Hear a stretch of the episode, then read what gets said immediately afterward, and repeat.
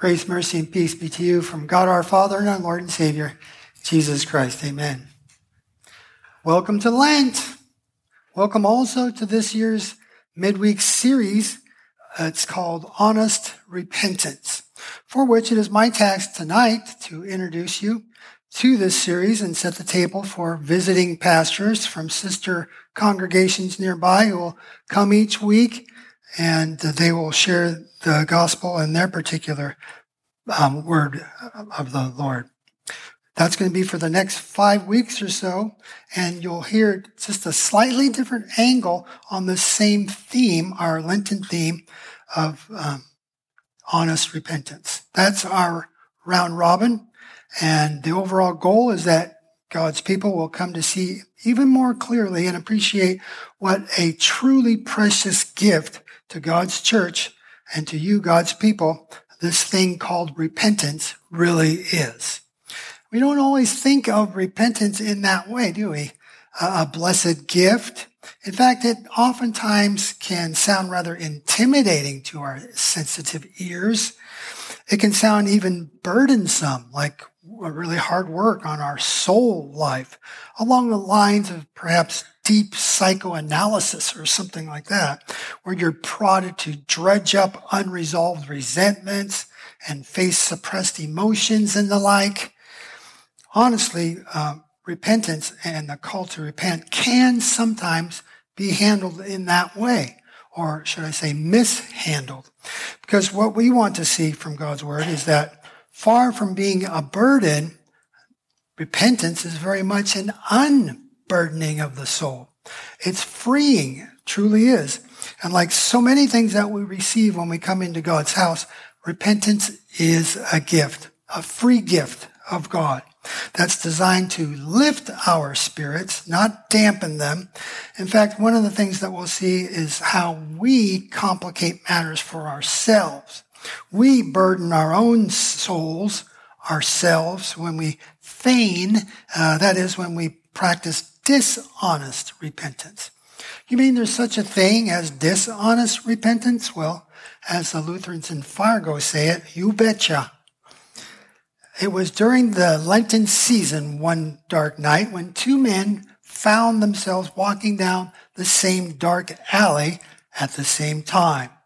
Only just one of them was aware of this fact until the second guy felt the gun barrel of the first guy poke him right in the middle of the back.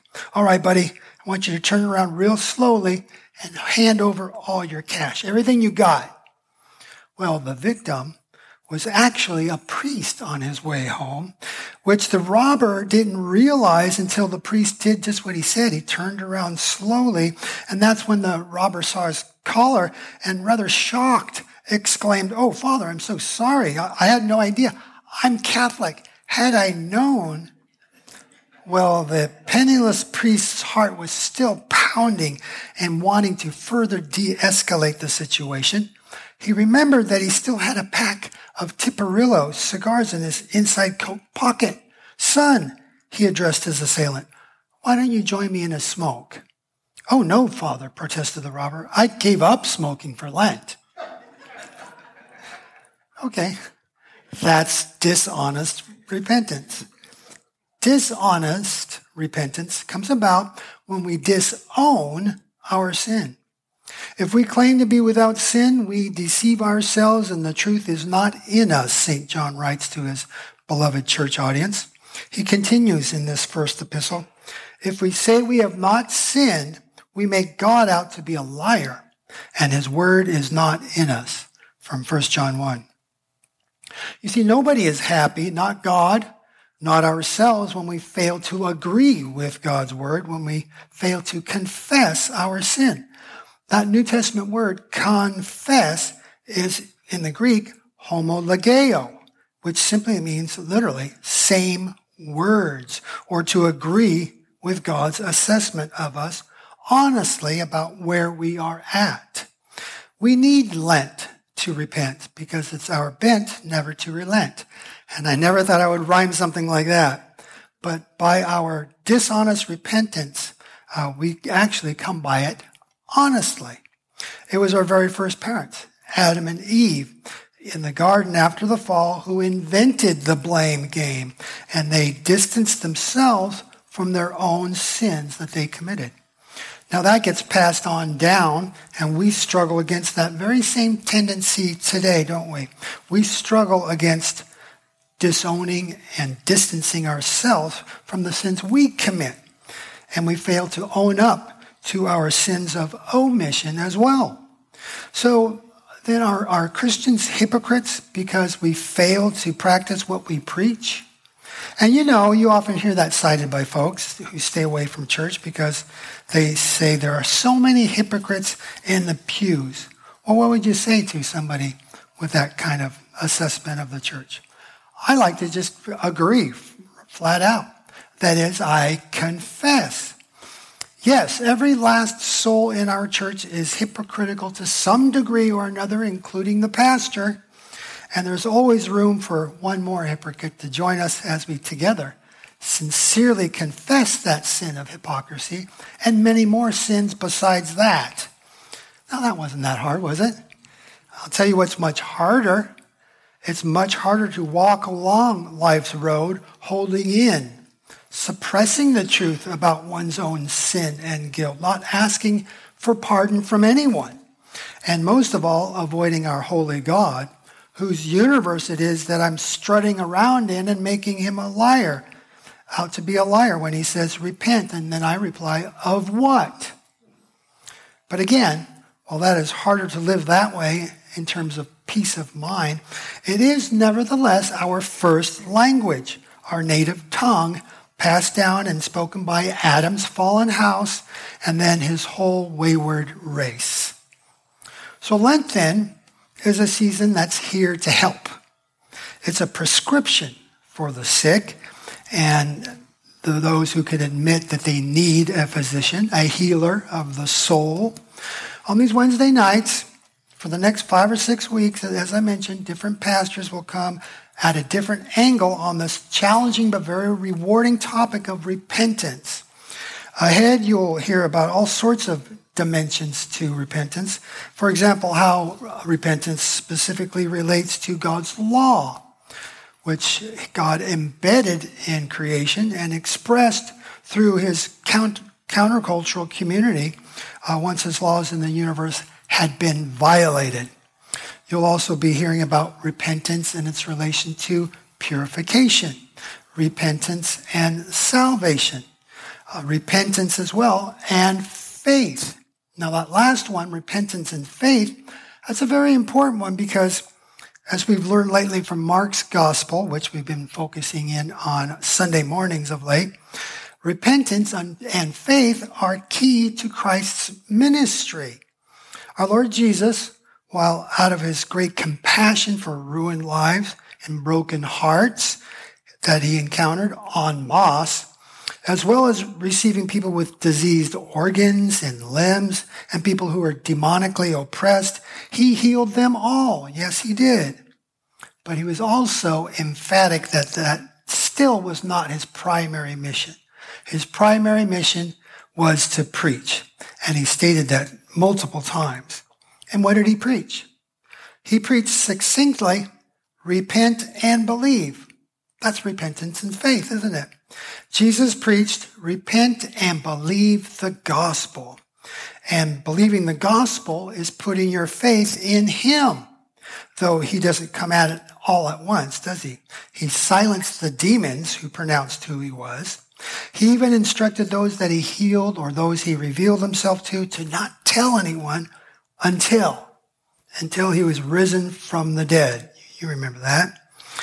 But as we shall see now, Jesus is not only the center of the Gospels, Matthew, Mark, Luke, and John, he is written also on every page of the Old Testament as well. As Luther liked to say it, find Christ on every page. So in each of these subtopics on repentance, then, you'll hear about in the coming weeks, you'll see and you'll hear too how Jesus Christ is the fulfillment of all those Old Testament tales of old. Jesus one time rebuked the supposed Bible scholars of his day, the scribes and the Pharisees, saying, You search the scriptures diligently, for in them you think you have eternal life, but these are they which testify of me. Yet you are not willing to come to me that you may have life. They would not believe. They would not put their trust in Jesus, the Christ. Rather, they risked their eternal security on their bloodline. They were, after all, descendants of Abraham. This earned them then, when they spoke that out, it earned them further rebuke from our Lord, who was seeking to persuade them to repent and believe in him, the sin bearer, the Lamb of God who takes away their sins and the sin of the entire world. Jesus, as the perfect representative of his Father, the Father who sent him, he was not interested in their hypocritical sacrifices at the temple, even their hypocritical praise off of their own lips, while their hearts were far from him. Rather, Jesus was trying to move them to honest repentance. As our Psalm 51 declares, For you will not delight in sacrifice, or I would give it. You will not be pleased with burnt offering. The sacrifices of God are a broken spirit, a broken and contrite heart, O God, you will not despise from Psalm 51. God is seeking those today who will worship him in spirit and in truth. For even though God has chosen his people way back in Abraham's day, well, even then, they were good representatives of the whole human race as stiff-necked people and very slow to believe. You recall the amazing miracles that God sent his servant Moses to perform among them, the ten plagues. These were done on behalf of God's people who were crying out for deliverance from bondage to slavery in Egypt. Moses miraculously secures their freedom and leads them out of Egypt. You know the story. But so slow to believe were they. At the first sign of trouble, instead of believing in, trusting in their God who delivered them, once they were backed up to the Red Sea, they started grumbling to Moses, saying, Is this not what we said to you in Egypt? Leave us alone that we may serve the Egyptians, for it would have been better for us to serve the Egyptians than to die out here in the wilderness. Whew, some heavy duty grumbling going on there. Exodus 14. Well, having escaped on dry land in that scene, when Moses parted the waters, they later continued complaining about the desert menu.